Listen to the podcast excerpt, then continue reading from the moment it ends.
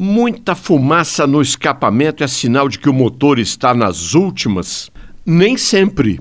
Uma dica é prestar atenção na cor dessa fumaça, que pode indicar a causa do problema. Por exemplo, se a fumaça estiver muito escura, é sinal de excesso de combustível sendo queimado, que se corrige através de uma regulagem.